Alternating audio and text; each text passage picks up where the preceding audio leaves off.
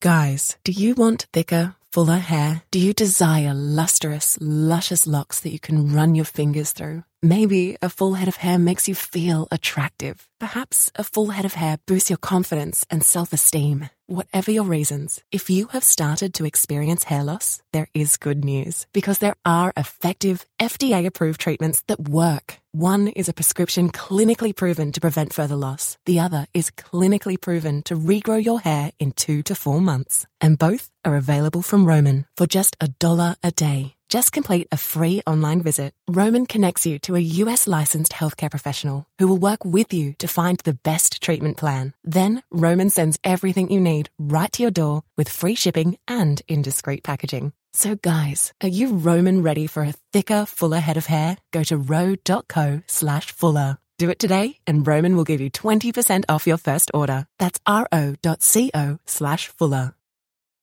Coming at you live from the heart of Lincoln, America. This is Old School, sponsored by the Mercado by Certified Piedmontese. Broadcasting veteran Derek Pearson. When you find something that moves them, that makes them smile, celebrate it. That's your task, that's your superpower. Nebraska Football Hall of Famer Jay Foreman. Rifles a pass, it was tipped, it's picked off by Foreman. He's at the 15, 10, 5, he'll score! On 93.7 The Ticket and theticketfm.com.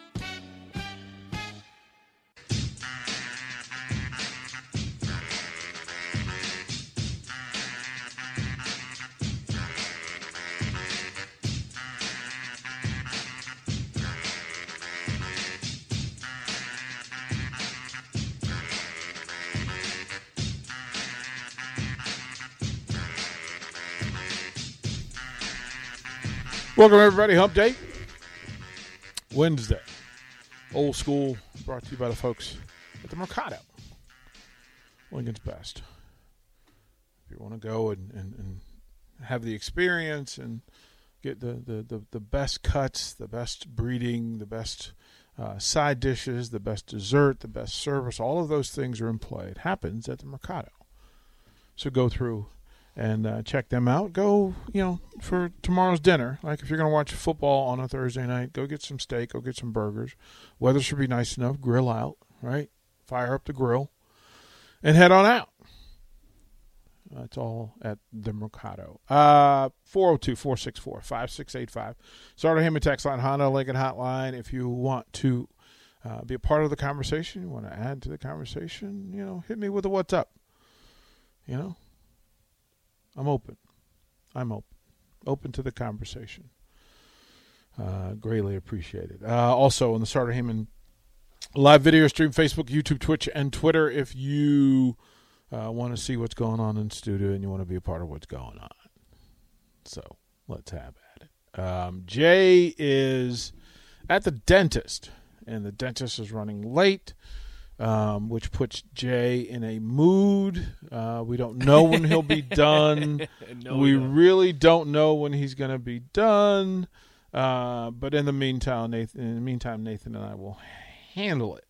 Um, lots of it, and I'm going to explain this so rarely. I mean, Jay was in a mood, so he he sent a text that he wanted read on air, which Jay never does. So I'm definitely going to honor that. Uh, he says, I think it's best for Nebraska, Mickey, and Frost to let his tenure go. Rumors or facts don't matter right now. Frost has a family, and regardless, people should respect it.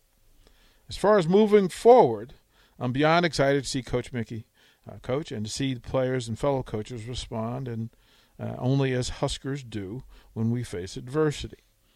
I'm also excited to see how some media outlets and personalities cover this team moving forward. I was appalled and blown away by some of the rhetoric that was softly floated out there the past few days. We live in a world that's far from perfect, but I'd like to think some are beyond what they showed. Passionate, confident, and humble isn't brash or an oddity. It's who he is because he cares. And talking the big talking the big storm is okay, but breathing pure confidence into his players is brash. Let the ball coaches coach. Same way as before. Peace and love, Jay Foreman. So, there's a little little little little standard setter for the conversation that we're going to have today. Um, I was in coach mode. I had a couple of things. I had a couple of uh, coaching conferences this morning, and oddly enough, you know, I'm, I'm asked from time to time to speak around the country uh, about different things. Uh, leadership being amongst them, coaching X's and O's, Jimmy's and Joe's, all those, those things in place. And amongst those places, it usually puts me in a, in a space where it's it's a positive thing. It really is a positive thing. Um, and it was pointed out. Uh, the question was asked: Well, how how do you manage to stay so positive when all of the situations that you're brought into are negative based? And I had never thought about it that way. I never thought about that in the coaching profession beyond little league, right? I mean, little league, it's you know dads and moms Right. and neighbor folks in the neighborhood, that sort of thing. Um, and in a lot of spaces, when I get the phone call, "Hey, we need a coach," whether it's Team USA, a high school around the country, a college that wants me to come in and coach coaches, which is a thing that that that that happens. Um, usually, it's because there is a need for something additional to what they currently have. It's always the job of the new coach to add to. It's not necessary for me to walk into a space and say, that coach is awful, this coach is awful, what you were doing was terrible. No. It's my job to walk in and evaluate what the operational things are in play. Are, are you connected to your players? Do your players understand their task and mission? Uh, do they feel connected? Are they united? Uh, do they understand what you're asking them to do? Uh, are you asking them to do something too complicated for that place and space, or are you not asking enough? And I can tell you, in each, I walked into a school uh, in Texas where, quite frankly, the I mean the program was, I mean, great kids, Ivy League smart kids, right? Um, all the money in the world.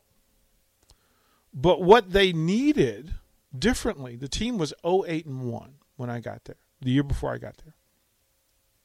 And I thought, oh, okay, these are rich academic kids.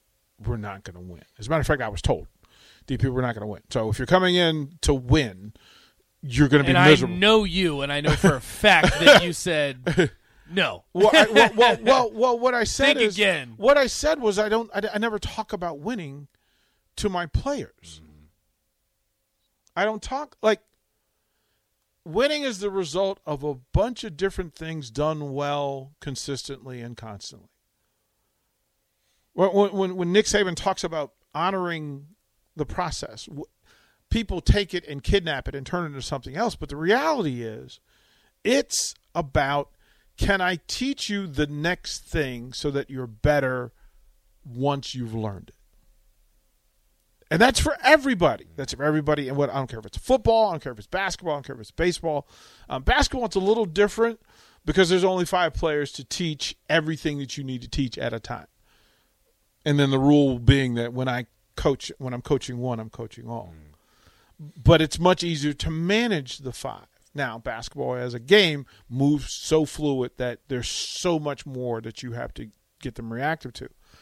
But coaching for me was always one understanding who I'm coaching because I have to I have to know you in order to coach. And you're not going to listen if I don't care. Right? You're just not. Right?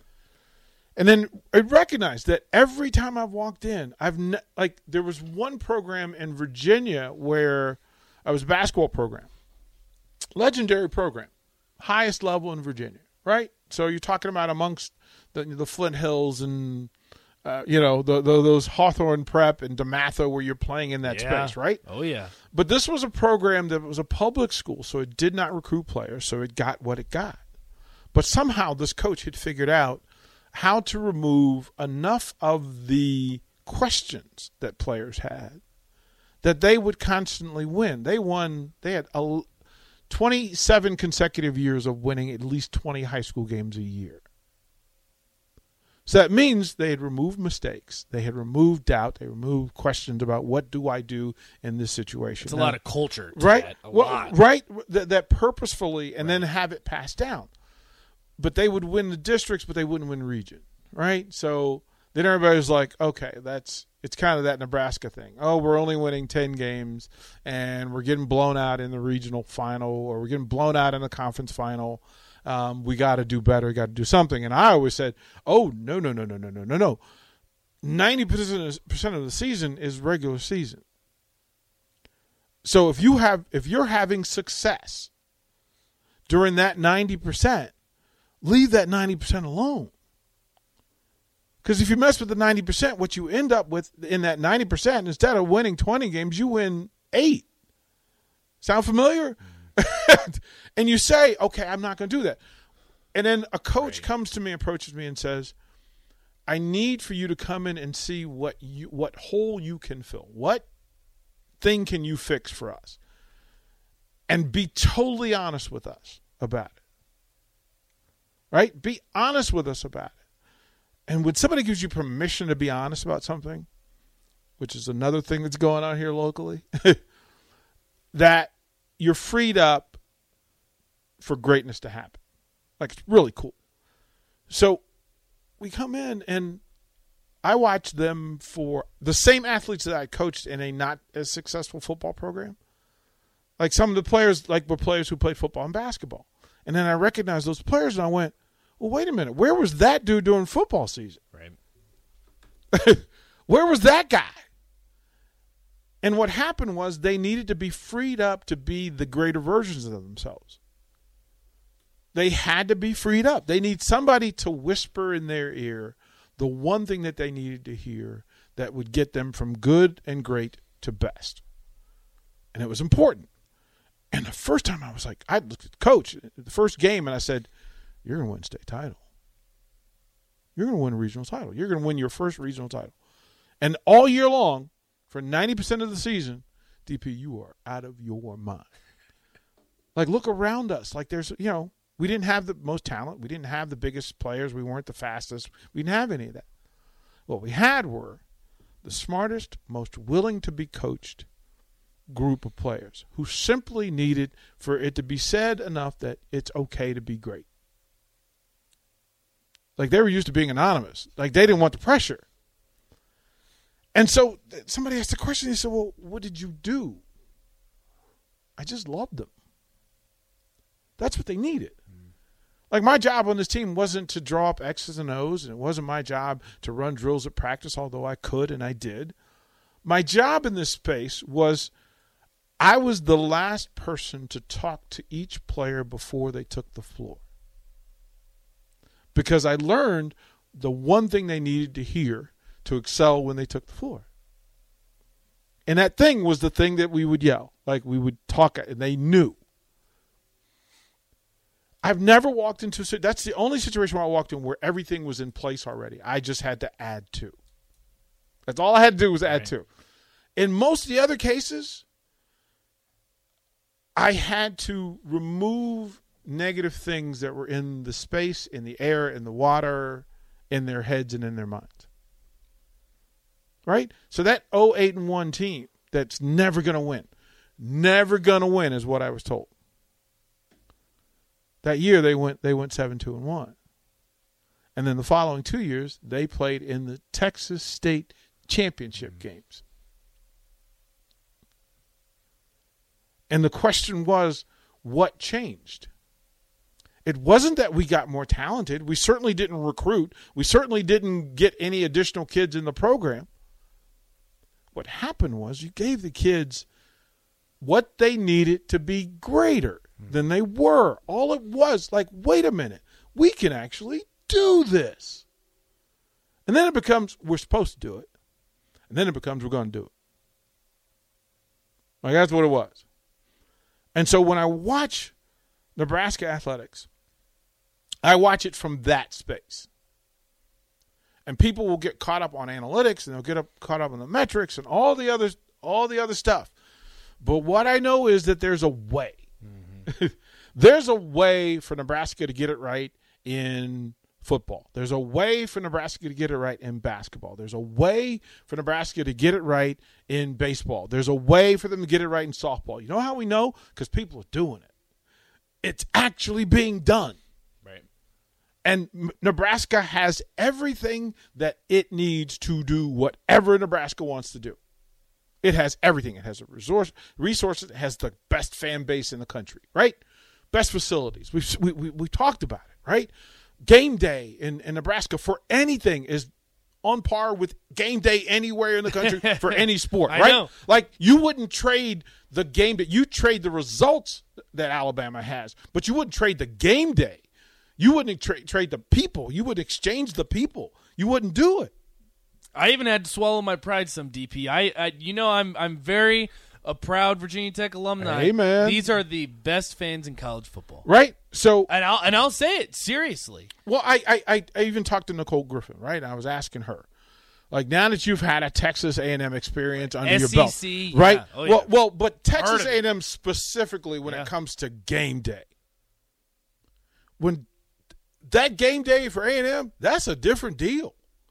But I asked her, I like, I can't wait to find out what you think and how you would measure up the two. Why? Because they're in the same space at the uh-huh. same level. Right. And then it becomes winning becomes the thing. Right?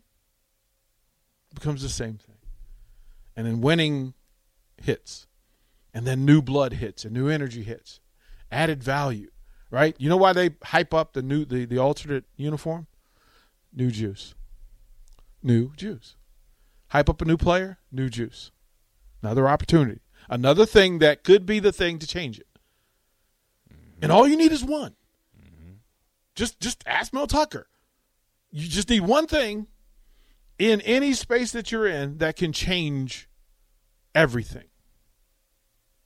And Nebraska has an opportunity to change everything Saturday. I am loving it. I'm loving it. We're going to go to break. Come back. Uh, we'll have more of the conversation because there's some things about Oklahoma that you know were made uh, uh, available to me. We'll talk about that when we come back to old school. You're listening to Old School with DP and Jay. Download the mobile app and listen wherever you are on 93.7 The Ticket and theticketfm.com.